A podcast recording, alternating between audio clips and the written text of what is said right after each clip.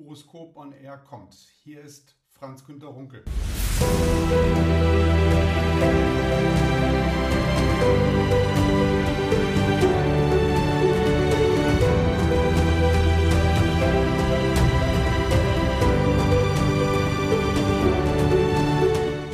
Weihnachten gibt es nochmal Urologisches auf die Ohren. Im Programm sind heute aktuelle Nachrichten aus der Urologie, ein Interview mit dem frisch gewählten Vorstand der German Society of Residents in Urology und die Personalie aus der Gesundheitspolitik. Bleiben Sie dran.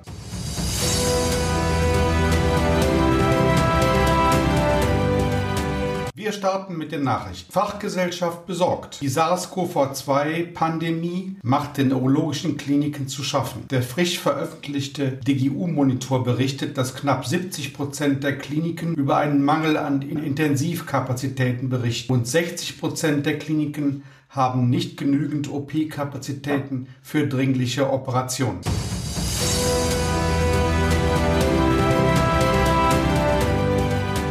Neustart im BVDU Hessen. Der Wiesbadener Urologe Dr. Michael Weidenfeld ist neuer Vorsitzender des BVDU Landesverbands Hessen und damit Nachfolger von Dr. Peter Kollenbach, der ins Bundespräsidium des Verbands gewechselt ist. Weidenfeld setzt auf Teamwork und Mitgliederbeteiligung und will den Berufsverband beleben.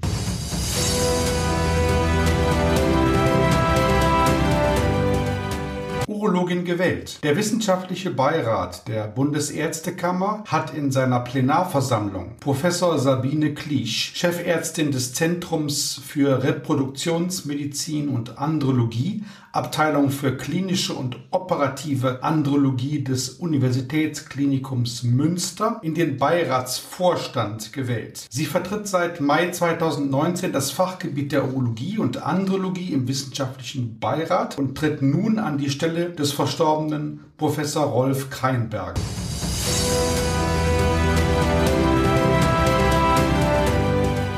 Fokale Therapie anerkannt. Die aktuelle Fassung der S3-Leitlinie Prostatakarzinom enthält erstmals die fokale Therapie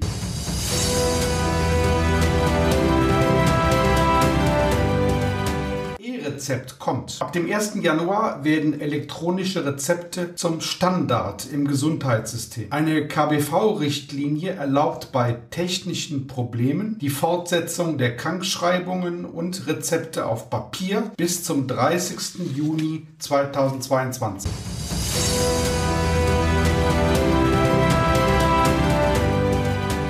MFA Wertschätzung. Die Allianz Deutscher Ärzteverbände fordert in einer gemeinsamen Erklärung die Arbeit medizinischer Fachangestellten in den Praxen während der Pandemie zu würdigen und einen Covid-19-Bonus zu zahlen.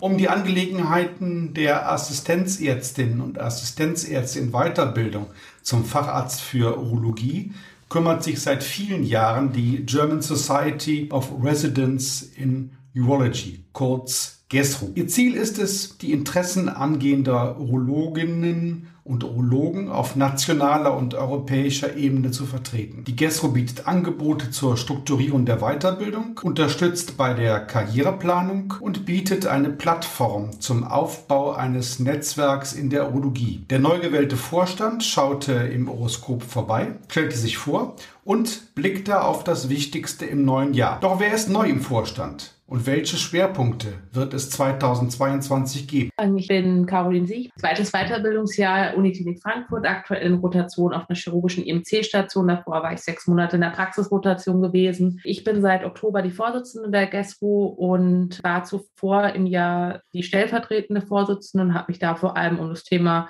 Berufspolitik gekümmert und ist auch das, was ich gerne äh, mit auch weiterführe.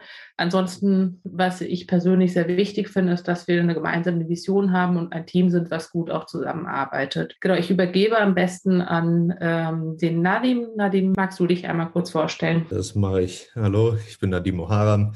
Ich bin mittlerweile stellvertretender Vorsitzender in der GESRU, ähm, auch seit Oktober und Mitglied seit aktives Mitglied seit 2019, glaube ich. Ich bin aktuell noch im praktischen Jahr, mein Urologie-Tertial schon gemacht und bin jetzt gerade in der Chirurgie in Lübeck. Ja, meine Schwerpunkte innerhalb der GESRU sind so ein bisschen das Multimedia und Social Media äh, Anliegen der GESRU. Also ich ähm, betreue die GESRU-App mit und den Katheterkollegen-Podcast gemeinsam mit dem ehemaligen Vorsitzenden Justus König. Das so, so zu mir. Maike, willst du weitermachen? Das kann ich gerne machen. Ähm, ich bin Maike Neutzer. Ich bin im vierten Weiterbildungsjahr in Krefeld und auch seit Oktober stellvertretende Vorsitzende bin aktiv bei der Gestro dabei. Es müsste jetzt Anfang 2020 sein. Ich bin vor allen Dingen ähm, zuständig für, also ich kümmere mich gerne um Fort- und Weiterbildung, bin außerdem NCO für die ESRO, das ist die European Society Residence in Urology. Das bedeutet, da vertrete ich noch mit einem Kollegen zusammen Deutschland ähm, der europäischen Ebene freue mich da auch immer über regen Austausch. Genau, was nächstes Jahr bei mir ansteht, ist sozusagen das WQ. Vielleicht kommen wir da nachher nochmal drauf zu sprechen, ist ja neu. Ich darf nächstes Jahr in die Praxis rotieren, im zweiten Halbjahr des nächsten Jahres und bin schon ganz gespannt. Und ähm, genau, ich gebe gerne weiter an die Laura. Vielen Dank, Maike. Mein Name ist Laura Bellut. Ich bin jetzt stellvertretende Vorsitzende, ganz stolz, auch frisch gewählt auf dem DGU und war vor zwei Jahre lang Schriftführerin und durfte da auch schon mit in dem Vorstand tätig sein. Ich betreue den Urologen, die GESRO-Seite in dem Urologen und bin auch zusammen mit der Nike so ein bisschen für Fortbildung zuständig. Ich habe vor zwei Jahren ein Webinar angefangen mit dem Professor Gubel unter anderem. Es ging um Uro-Onkologie. Das hat mir total gut gefallen. Und deswegen möchte ich, dass wir gerne noch ein paar mehr Webinare als GESO unseren Hörern, Hörerinnen, unseren Mitgliedern anbieten können. Denn ich wurde damals begeistert für die GESO ähm, von der Angelika Mattig. Die war ja auch lange Zeit im Vorstand und die hat gesagt, willst du dich nicht für Weiterbildung einsetzen? Ich gedacht, das ist eigentlich eine echt verdammt gute Idee. Und damit äh, gebe ich an den Viktor weiter. So, ähm, hallo, ich bin Viktor C. Äh, gute Überleitung an mich. Ich wurde nämlich damals auch von der Angelika für die Gestu angeworben. Äh, ich komme aus Ulm und hatte damals, ist jetzt schon zwei Jahre her, war noch in Ulm im PJ und die Angelika hat mich auch direkt angeworben, hey, wir, äh, möchtest du nicht bei der Gestu auch mitmachen? Und wir sind da damals noch in unserem aktiven Treffen in Köln, alle noch in Präsenz gewesen. Und seitdem kümmere ich mich auch in der GESU um den, um den äh, Newsletter und bin auch jetzt seit einem Jahr im Vorstand als Schatzmeister tätig. Genau. Und ähm, ja, seit, äh, bin jetzt, jetzt immer noch im ersten Ausbildungsjahr. Ich habe bisher in Ulm im Forschungslabor gearbeitet und jetzt im Dezember fange ich dann auch in der Klinik an. Genau so viel zu mir. Dann gebe ich noch weiter an die Maren. Ja, vielen Dank für die Überleitung. Ich bin Maren Konopka. Ich bin im zweiten Weiterbildungsjahr in Berlin tätig. Ich bin auch seit Oktober habe ich Lauras ehemalige Position übernommen und bin jetzt Schriftführerin und bin insgesamt seit dem ersten online-aktiven Treffen seit dem Frühjahr 2020 in der GESRU. Bin dadurch unseren leitenden Oberarzt reingerutscht und bin jetzt aktuell vor allem für die Bewerbung und Förderung neuer Mitglieder bei uns sozusagen zuständig und betreue die Artikel von der GSO im Uroforum. Ich glaube, was da wichtig zu sagen ist, dass natürlich einmal den äh, Fahrplan fürs nächste Jahr geben wird. Aber es macht wahrscheinlich auch immer Sinn und das ist auch unser Plan gewesen, dass man sich nicht nur ein Einjahresziel sondern auch ein Fünfjahresziel setzt. Das heißt, einige Projekte, wie Sie selbst ja schon gesagt haben, sind vielleicht gar nicht so kurzfristig realisierbar. Aber wir möchten ja auch einen Weitblick haben und äh, in der Hoffnung, dass, dass wir ja auch vielleicht mehrere Amtszeiten haben oder ein Großteil von uns, sollte es da auch diesen Weitblick geben, nicht nur den Einjahresplan, sondern den Fünfjahresplan. Und welche Projekte werden jetzt im Vordergrund stehen in den nächsten Monaten? Was würden Sie sagen? Was wir vor allem machen möchten, ist eine gemeinsame Strategie entwickeln, eine gemeinsame gemeinsame Mission, wo wollen wir hin, wo wollen wir den Verein in, in den fünf Jahren sehen. Es ist zwar äh, kein Projekt, was man so richtig gut anfassen kann, aber es ist doch ganz, ganz essentiell, dass man sich überlegt und gerade auch durch die kurzen Amtszeiten sich überlegt, mit wo soll der Verein sich in welche Richtung weiterentwickeln. Zusätzlich haben wir uns ja das Thema Digitalisierung ähm, angenommen. Wir haben eben gerade hier schon mal das Thema Guess App auch angesprochen.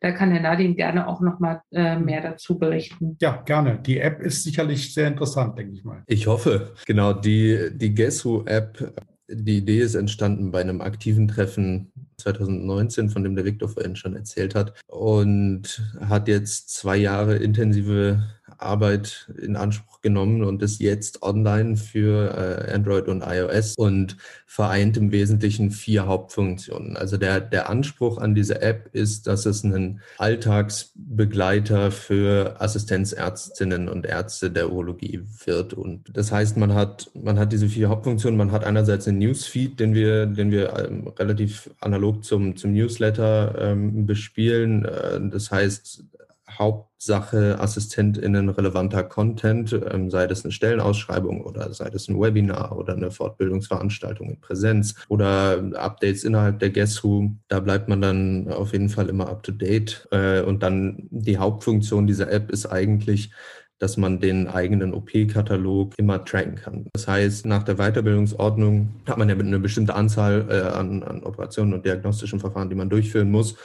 Und uns gefiel der Status quo nicht, dass man das entweder mühsamst aus dem Klinikinformationssystem oder mit Zettel und Stift dokumentieren musste.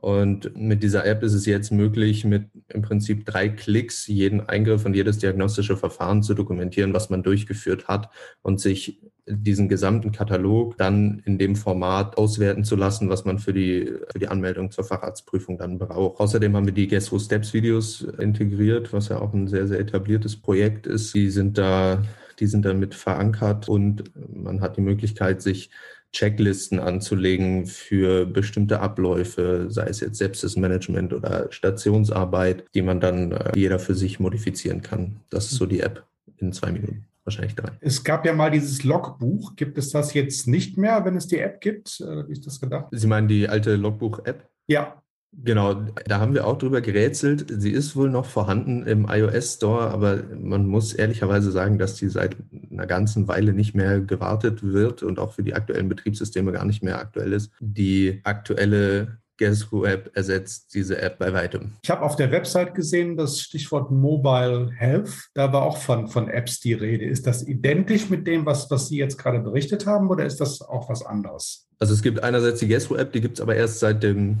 Anfang Oktober. Ja. Und dann haben wir noch eine Hodentumor-App und eine Makrohämaturie-App. Die richten sich aber dann an Patienten oder auch an Assistenten? Auch an, an Assistentinnen und Assistenten.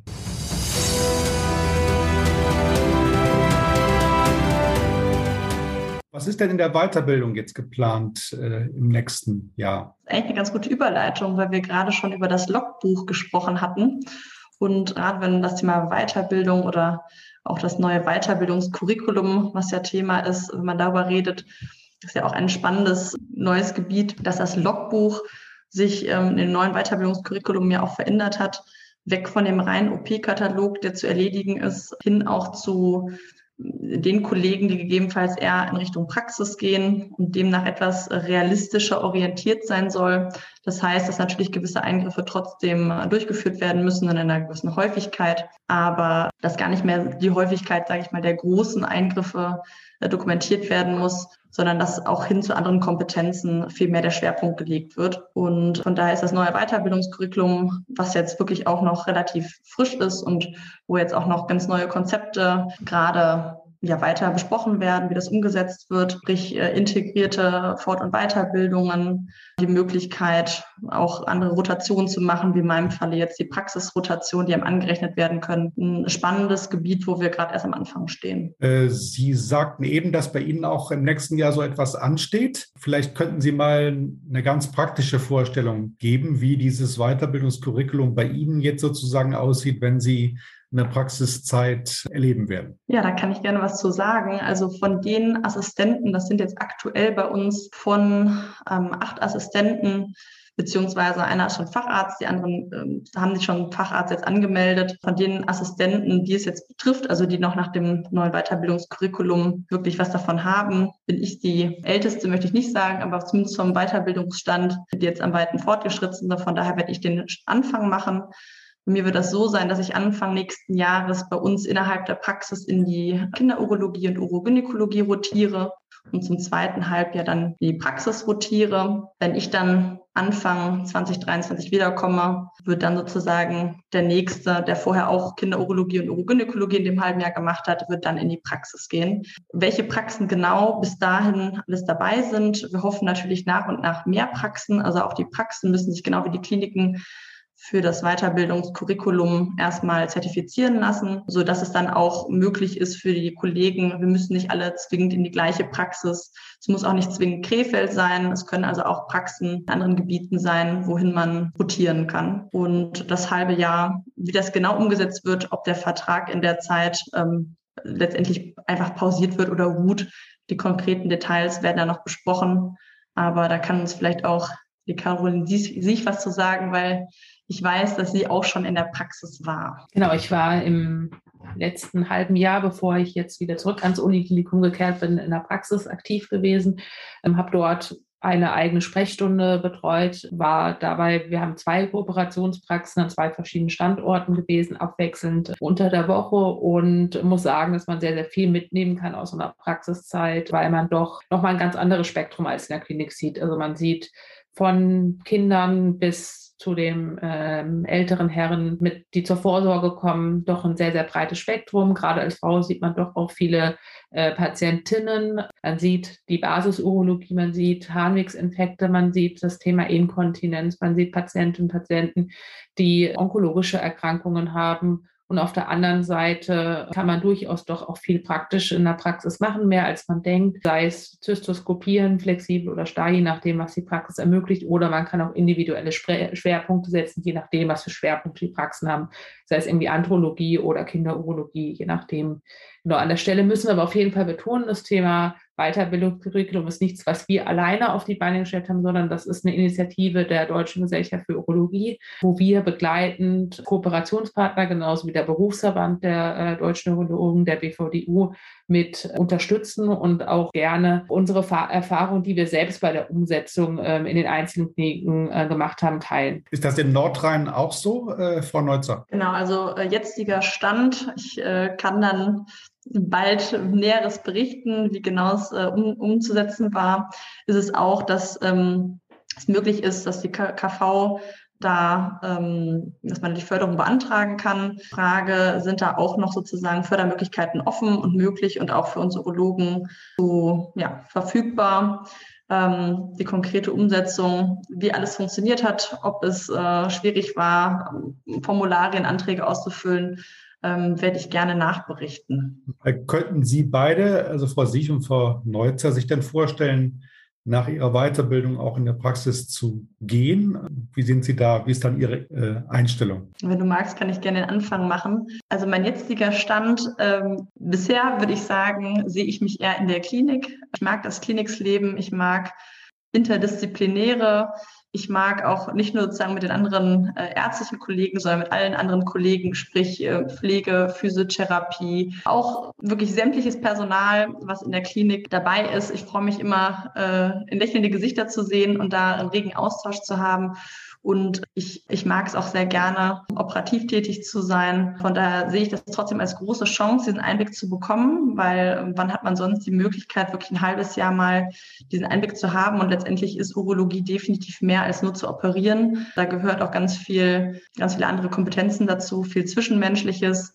Und ähm, ich finde es auch ganz wichtig, gerade auch gerade wenn man in der Klinik bleiben möchte später, dass man, ich möchte es gar nicht als andere Seite der Medaille sehen, weil so sehe ich es überhaupt nicht, aber zu sehen, wie die nieder, niedergelassenen Kollegen arbeiten, worauf die den Fokus legen, was man vielleicht im Brief nochmal zusätzlich erwähnen sollte, wenn man mal am anderen Ende sitzt und den Brief ausschlägt und dann denkt, Mensch, das hätte jetzt aber mal besser irgendwie äh, noch genauere Infos drinstehen können, ähm, dass man einfach mal auch diese Seite. Von daher, mein jetziges Gefühl ist, ähm, ich, ich sehe mich noch eher in der Klinik. Ich bin aber total gespannt, was ich danach sagen werde. Wie sieht es bei den anderen aus? Also ich muss sagen, dass dieser Perspektivwechsel unheimlich wertvoll war, um auch wirklich die ambulante Urologie äh, kennenzulernen. Auf der anderen Seite war ich bisher auch kaum stationär tätig gewesen, weil ich gerade nach fünf Monaten Urologie schon bereits in die Praxis rotiert bin.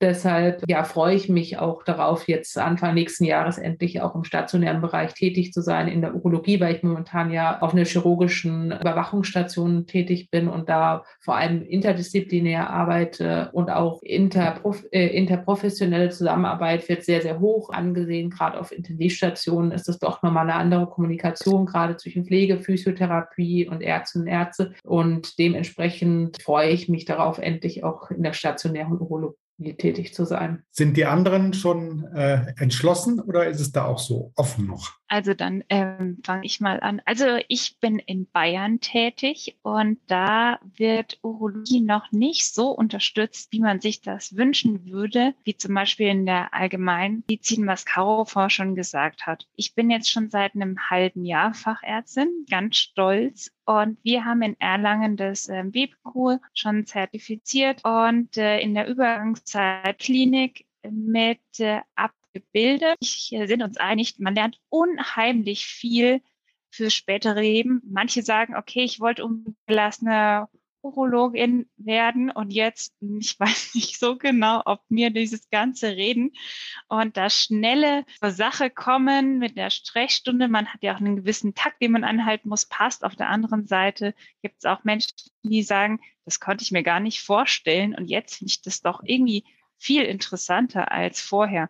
Deswegen finde ich das gut, dass das jetzt äh, zukünftig ein Teil der Weiterbildung für alle urologischen Assistentinnen wird und dass man auch die Möglichkeit bekommt, auch das von oben angeboten wird und die auch unbedingt von uns wahrgenommen werden sollte, weil nur so können wir unsere Weiterbildung irgendwie divers gestalten, vielfältig und möglichst viel Wissen mitnehmen, um nachher ein guter Arzt und eine gute Ärztin zu sein? Also ich kann, ähm, bin jetzt im zweiten Jahr, ich kann noch nicht genau sagen, wo es mich eines Tages hinführen wird. Ich, dadurch muss man auch sagen, durch die Covid-Pandemie waren wir auch viel auf äh, Corona-Stationen eingesetzt, ja, was auch die Weiterbildung natürlich irgendwie auch gekennzeichnet hat, sodass ich jetzt noch nicht sagen kann, dass ich in der für immer in der Klinik oder auf jeden Fall in den ambulanten Bereich möchte. Ich denke aber auch, dass es ganz großer fester Punkt ist, dass man es einfach mit einbezieht in diese fünfjährige Weiterbildung, dass es ein fester Bestandteil werden sollte, damit man einfach weiß, wie die ambulanten Kollegen auch arbeiten und vielleicht ja dann auch sich die Tür öffnet und dann doch sagt, okay, ich kann mir es für später vorstellen, im ambulanten Bereich tätig zu sein. Ja, also ähm, ich freue mich auf jeden Fall auch auf meine Praxisrotation, äh, weil ähm, ich habe ja jetzt auch erfahren, dass die Uniklinik Ulm auch Mitglied in der, in der neuen Weiterbildungskurriculum ist. Deswegen wird es auch diese Rotation geben ich bin da an sich offen. Also man, ich finde, man muss dann natürlich immer erstmal alles probiert haben. Und ich habe jetzt, äh, da ich noch in der Forschung tätig war, weder in der Klinik noch in der Praxis mal gearbeitet und mm, werde es mir auf jeden Fall auch nochmal anschauen, was sind jetzt so die Vor- und Nachteile, wo, wo ist der Arbeitsablauf interessanter. So reine Tendenz denke ich, dass es auf jeden Fall ähm, eher in der Klinik bei mir sein wird, aber lasse mich da jetzt einfach mal überraschen. Ich habe ja, wie gesagt, noch nirgendwo einen Einblick gehabt. Ist das bei Ihnen auch so, Herr Moram? Äh, ja, bei mir ist es sehr ähnlich wie beim Viktor und bei der Maren. Ähm, ich bin ja nun auch noch im praktischen Jahr, das heißt, äh, meine ambulante Erfahrung beschränkt sich auf äh, die Hausarztformulaturen und Blockpraktika. Ich würde, also ich sehe mich jetzt aktuell auch eher in der Klinik, ähm, aber ich würde, wie Maren Knopf das auch schon gesagt hat, äh, diesen ambulanten Teil der Urologie auch einfach sehr, sehr gerne kennenlernen ähm, und hätte das gerne als, als Rotationsbestandteil meiner, meiner Weiterbildung. Einfach ähm, um, ja, man hat es ja vorhin schon gesagt, um mal zu sehen, wie Urologinnen und Urologen in, in, im ambulanten Sektor arbeiten.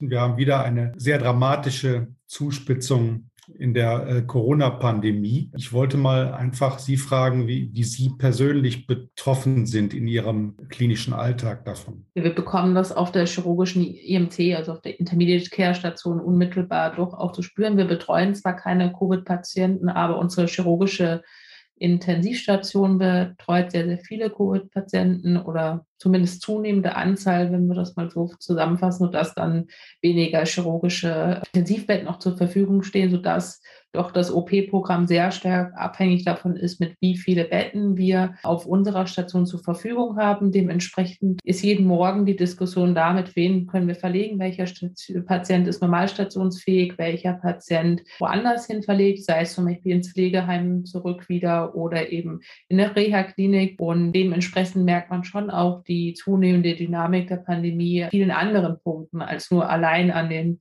Hospitalisierungsraten von den Covid-Patientinnen und Patienten, sondern eben auch daran, ob onkologische Operationen stattfinden können oder nicht, oder eben auch Patienten, die zwar vielleicht keine onkologische Diagnose haben, aber trotzdem auch einen hohen Leidungs Leidensdruck haben, dann an eine niedrigere Stelle priorisiert werden mhm. müssen, weil eben OP-Kapazitäten im Verlauf eingeschränkt werden müssen. Erleben Sie, dass Operationen verlegt werden müssen wegen Corona? Ja, also in Erlangen wird das genauso gehandhabt. Ich spreche jetzt mal aus dem Süden von Deutschland, auch wenn bei uns die Inzidenz nicht ganz so hoch ist. Aber das kommt schon jeden Morgen darauf zu sprechen, welche OPs mit welchen Begründungen durchgeführt werden. Und äh, für mich und für meine Kolleginnen, wir als äh, diejenigen, die dann als Stationsärztinnen tätig sind, ist mal auch die Frage, wer, wer darf wen operieren, welche OPs gibt's denn, wer kann denn mitassistieren, also welche OPs kann ich mir jetzt heute für meinen Weiterbildungskatalog sammeln? Und auch für wen ist jetzt die Zeit für Weiterbildung gekommen? Wann kann denn jemand mal mit reingehen in den OP, mal eine Tourblase mit anschauen, wenn es gerade draußen auf der Station oder der Notaufnahme brennt? Weil wenn Fürth und Nürnberg zu sind, dann ist Erlangen das Flussbecken. Und dann äh, müssen WeiterbildungsassistentInnen dann, die vielleicht manchmal auch nicht zu dem Zeitpunkt, wo sie es bräuchten, die Patienten versorgen und Sachen muss man halt nachmal nachbesprechen oder Patienten nach anrufen, damit die gute Patientenversorgung, die wir alle haben wollen, gewährleistet ist. Ja, also ich kann, ich kann auch nur Laura und Caroline sich ähm, zustimmen. Ich, ähm, wir erleben das auch so. Ich hatte jetzt das Gefühl, dass zwischenzeitlich im Sommer auch viele Patienten gekommen sind, deren OPs wir oft verschieben mussten, also in den, in den Wellen sozusagen, in den Hochzeiten dann. Zum Beispiel Steinpatienten, die ja dann nicht operiert wurden, zumindest bei uns nicht, die dann aber zum Teil sehr viel ähm, schwerere Verläufe auch hatten. Also ich sage jetzt mal versteinte Schienen, die zum Teil nicht mehr ähm, mobilisiert werden konnten, was einfach eindeutig ähm, schwieriger war. Und so denke ich schon, dass es einfach auch gerade für uns Assistenten ein großer, ja, eine große Veränderung in der aktuellen Zeit darstellt. Ich bin gerade in der, meiner OP-Rotation. Ich kann nicht, wie, wie es jetzt im Sommer war, so, so und so viele OPs sozusagen jeden Tag mitmachen, weil man dann doch vielleicht als Impfarzt eingesetzt wird oder wenn man dann doch auf die Covid-Station muss. Also das ist schon maßgeblich irgendwie davon geprägt einfach. Mhm. Müssten allgemein bei Ihnen Operationen mehr und mehr verschoben werden? Jetzt, Frau Bellutz sagte, ja, für Erlangen. Wie sieht es sonst aus in der Republik? Also ähm, ich kann tatsächlich aus Ulm ähm, genau die gleichen Erfahrungen mitgeben. Also gerade im äh, gerade diese ähm, jetzt nicht äh, hochdringenden Tumor-OPs, die wurden halt auch teilweise von uns, teilweise auch von den Patienten selber verschoben, als die Zahlen hoch waren. Da sind ja natürlich immer, haben sich viele Patienten gedacht, das ist jetzt nicht so dringend, das kann ich auch machen, wenn die Zahlen niedriger sind. Und man hat dann wirklich gemerkt, dass man Monate, nachdem auch die, die Zahlen in Ordnung waren, also gerade noch so Richtung September, Oktober, hat man immer noch ein großes OP-Programm ein großes, sehr viele Patienten, die man noch nicht abgearbeitet hatte, die noch hinten dran hingen. Dann gingen die äh, Zahlen wieder runter und das äh, wieder nach oben, meine ich, und das ging wieder von vorne los. Und dieses Jahr hatten wir ja tatsächlich gehofft, dass das vielleicht äh, sich nicht wiederholen würde, aber jetzt ist, sind wir eigentlich wieder in derselben Situation. Wir haben viel nachgearbeitet an OPs. Und jetzt fängt das Ganze wieder an, dass Bettenkapazitäten der Intensiv fehlen und man jetzt wirklich sparsam mit den OPs umgehen muss. Ich denke auch, dass natürlich die Lage aus Sicht des medizinischen Personals, auch wieder da alle Betroffenen mitgenannt, äh, Ärzte, Pflege, alle Beteiligten, dass das eine schwierige Situation ist, äh, besonders für die, die direkt an den Corona-Patienten arbeiten, aber natürlich auch für alle anderen, wo ja auch urologisch, sage ich mal, viele Patienten zufällig Corona-positiv sind, die trotzdem weiter behandelt werden müssen. Aber ich denke, man sollte auch in jedem Falle bedenken, ähm, aus Patientensicht. Also ich sehe immer wieder Patienten, die zum Beispiel zum Aufklärungsgespräch kommen und jetzt schon fragen, glauben sie überhaupt, dass es noch stattfinden wird, dass meine Operation funktioniert oder Patienten. Wir hatten es noch letzte Woche Freitag auch eine Patientin geplant für eine Zystektomie. Ich meine, das ist eine große OP. Ich kann mir gar nicht vorstellen, wie aufgeregt man davor sein muss wo dann wirklich bis zum Morgen vorher nicht klar war, ob das Intensivbett, was nochmal danach freigehalten werden muss, ob es frei ist und auch für die Patienten bis zum letzten Moment vielleicht nicht zu wissen, komme ich dran, man ist aufgeregt. Also ich glaube, ich habe da auch großes Verständnis für, dass es auch für die Patienten extrem schwierige Situation ist. Möchte ich ins Krankenhaus gehen? Stecke ich mich da an? Also all die Sorgen, auch aus Patientensicht, kann ich total nachvollziehen. Ich glaube, für alle Beteiligten wieder richtig schwierig gerade. Haben Sie das Gefühl insgesamt, dass Ihre Assistentenzeit durch diese Pandemie beeinflusst worden ist? Also aus meiner Sicht, ich würde sagen, zumindest man tauscht sich auch aus, gerade natürlich auch jetzt hier in, im Kreis des Gesso-Vorstandes. Wir sind kein Maximalversorger in dem Haus, wo ich arbeite. Ich glaube, im Vergleich zu anderen Häusern haben wir doch noch weniger mit Corona zu tun und ich würde behaupten, dass ich noch sehr, sehr viel Glück hatte mit meiner Weiterbildungszeit und auch mit dem, was operativ möglich war. Aber ich denke, dass es auch Gott sei Dank für mich aber eine große Ausnahmesituation ist. Bei den meisten ähm, höre ich doch, dass dass sie halt an anderen andere Bereiche ausgeliehen werden, sei es jetzt äh, Hygiene, Nachverfolgung, Corona-Stationen. Ähm, also wir wurden auch ähm, geschult, vor allen Dingen in, dem, in der Phase, wo es nicht klar war, wie es weitergeht. Letztendlich war das nicht notwendig. Von daher, ich konnte die ganze Zeit urologisch weiterarbeiten, hatte dann demnach natürlich auch Corona-positive urologische Patienten, aber musste jetzt keine reinen Corona-Patienten äh, mit versorgen. So wie ich das mitbekommen habe, ist es bei mir wirklich eine glückliche Ausnahme gewesen. Genau, und um diese Situation auch zu erheben, haben wir in Kooperation mit dem Bündnis Junge Ärzte auch nochmal ganz objektiv gefragt über die Fachdiszipline hinweg. Wie sieht es denn aus? Hat sich die Weiterbildung verändert? Wir haben gerade die Umfrage geschlossen und äh, sind ganz gespannt, was die Ergebnisse uns sagen. Wir haben Ergebnisse urologischerseits schon aus Italien gesehen oder auch aus den USA wo man doch schon einen, gerade auch in der operativen Ausbildung, einen negativen Einfluss der Pandemie durchaus beobachten konnte. Deshalb sind wir sehr gespannt, wie sich das jetzt auch deutschlandweit verhält. haben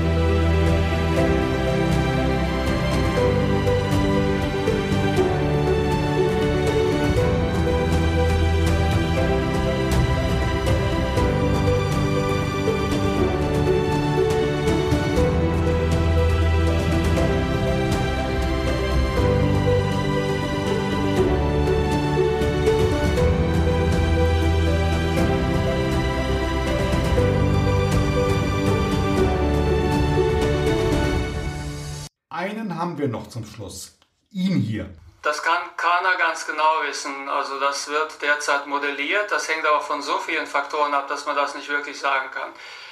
Ideal ist wirklich, also, äh, dass wir die Delta-Variante so stark wie möglich zurückdrängen und gleichzeitig so viele Menschen wie möglich mit der Boosterimpfung schützen. Wir können davon ausgehen, dass also die Impfung nur nach der Boosterimpfung wirklich gut wirkt für die Omikron-Variante. Daher ist das die Kombination Delta-Variante herunterdrücken und die Omikron-Variante durch die Boosterimpfung zurückdrängen. Karl Lauterbach wurde doch noch Gesundheitsminister. Robin Hood und Nervensäge. Karl kann vielleicht nicht Kanzler, aber Gesundheitsminister allemal.